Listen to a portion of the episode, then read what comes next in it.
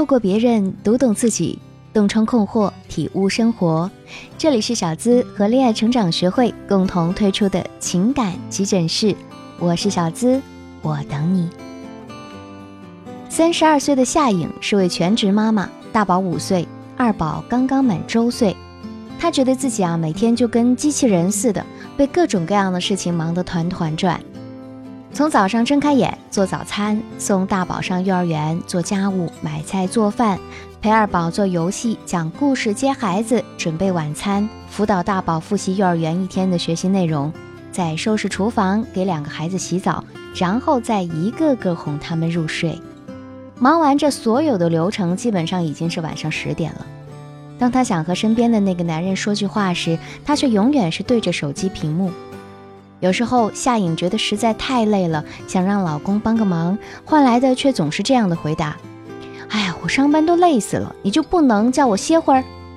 又或者说：“你又不上班，不就是带个孩子吗？天天都喊累，是不是太矫情了？”他们结婚七年，好像结婚前所有的爱情早就在生活的柴米油盐中磨得消失殆尽了。夏颖已经不记得老公上次说我爱你是什么时候了。取而代之的经常是“你烦不烦？”夏颖觉得，生活中所有的事情好像都是她一个人在忙前忙后，而当初那个说要永远疼她、爱她、保护她的男人早已经不见了踪影。她觉得自己现在的婚姻就跟网络上说的丧偶式婚姻一模一样，却不知道该怎么办。百度百科对丧偶式婚姻的定义是：是一种对生活的描述。与配偶结婚了，但是他们的婚姻一般不太美好，一般指夫妻一方冷漠对待家庭，无视家庭义务。曾有个朋友跟我说，结婚前她还是爸妈的小公主，结婚后她总觉得自己一个人就活成了千军万马。她说结婚久了，觉得她和老公扮演的角色根本不像夫妻，而更像是保姆和雇主，唯一不同的是保姆还有节假日。而他却是一年三百六十五天，天天待命。知乎上就有这样的一个回答：丧偶式婚姻丧掉的是什么呢？有网友留言说啊，丧掉的是责任感和自我认知。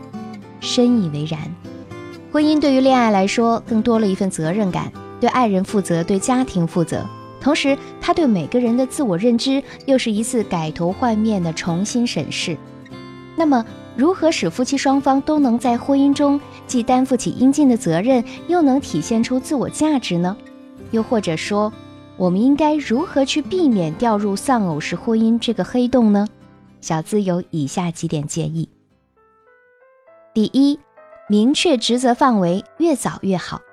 某知名招聘网站的调查结果显示，二零一八年，男方赚钱比女方多的家庭只有不到一半，百分之四十三。百分之二十二的家庭男女收入差不多，剩下百分之三十五的家庭则女方赚的更多。所以啊，婚姻不再是男主外女主内的传统时代。我们很多的女性同胞既担起了赚钱养家，又身负着家务和娃。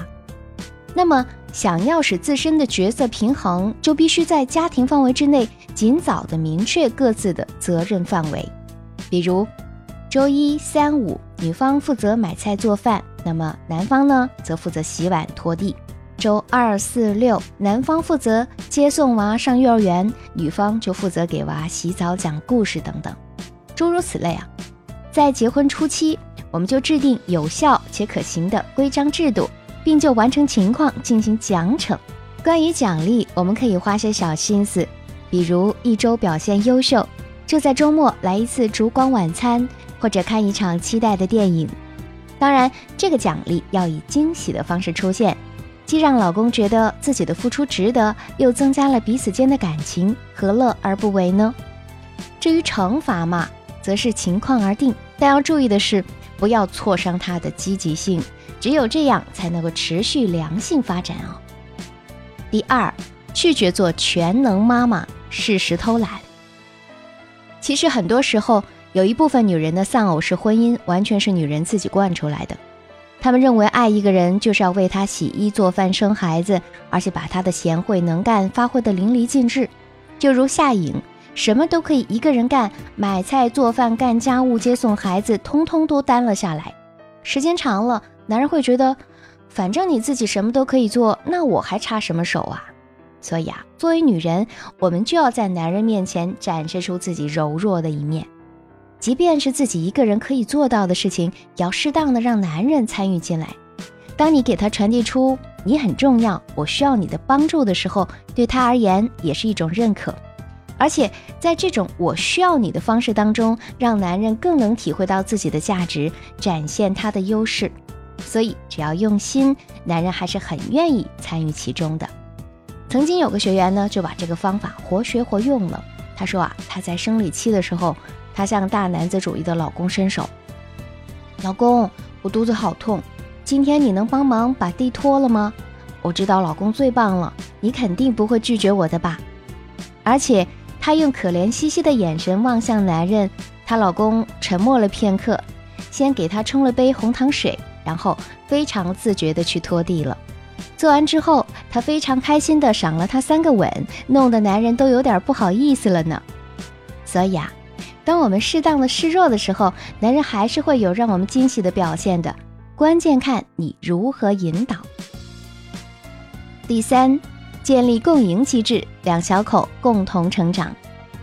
当我们从恋爱步入婚姻，再到生娃，每个人都有或多或少的不适应，那是因为我们都是新手，对于那些突如其来的变故，都会有一定的适应期。如果这个时候我们去埋怨另一半的不适，很可能只会得到对方的还击。美国社会心理学家费斯汀格提出的费斯汀格法则，就论证了因为一件小事件而可能导致的一系列失控连锁反应的可能性。他说啊，生活中的百分之十是由发生在你身上的事情组成的，而另外的百分之九十，则是由你对所发生的事情做出怎样的反应决定的。人生的很多时候，总是有那么百分之十是我们无法掌控的。比如生活的环境、出生的家庭、每个人的薪金水平、他人的言行等等，这些既定事实往往很难变成我们想象中的理想状态。但是你的抱怨当然更没有用了，反而会恶化两个人之间的关系。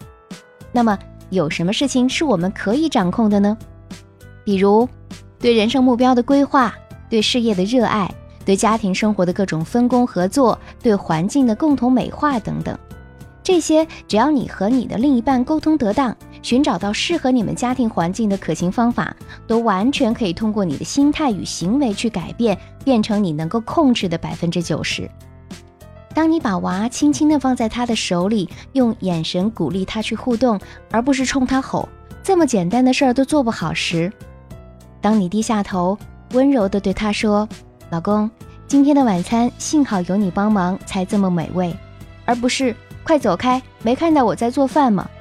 当他送你一份小礼物，就被你无限表扬并非常重视，而不是说人家谁谁的老公都只送专柜的东西时，你会发现你们的关系正在一点一滴地发生着改变。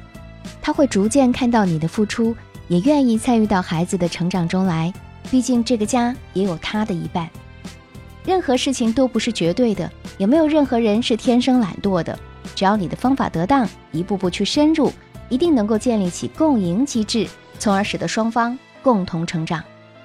而当男人的责任感和家庭内的自我价值被一步步激发之后，哪里还有什么丧偶式婚姻呢？Jennifer 安妮斯顿就曾经说过，每段关系都有漩涡和波浪，有时很艰难，有时很轻松，有时又充满了乐趣。婚姻的美妙之处。就是因为要走过这些荆棘和坎坷，而始终牵着同一个人的手，你能够环顾四周，然后说：“我依然在这里，依然深爱着你。”现在，我把这段话送给你们，希望每个在婚姻的漩涡里苦苦挣扎的小仙女们都能够披荆斩棘，最终到达幸福的彼岸。很多女人一心操持着家庭经营婚姻，换来的却是丈夫的日益冷淡和厌烦。女人结婚之后，往往把更多的精力用在孩子、丈夫身上，觉得自己都结婚了、当妈了，不用那么讲究了。但是你的不讲究，就酿成了整个家庭的将就。想要掌控自己幸福美丽的权利，重燃婚姻热情吗？可以添加我助理咨询师的微信“恋爱成长”的全拼零零八，是恋爱成长的全拼零零八哦。老师会手把手的指导，九十天就能让你脱胎换骨，魅力值爆表，成为婚姻的大赢家。好了，今天的节目就和你分享到这儿，我是小资，让我们下期节目不见不散。我在这里等你哟。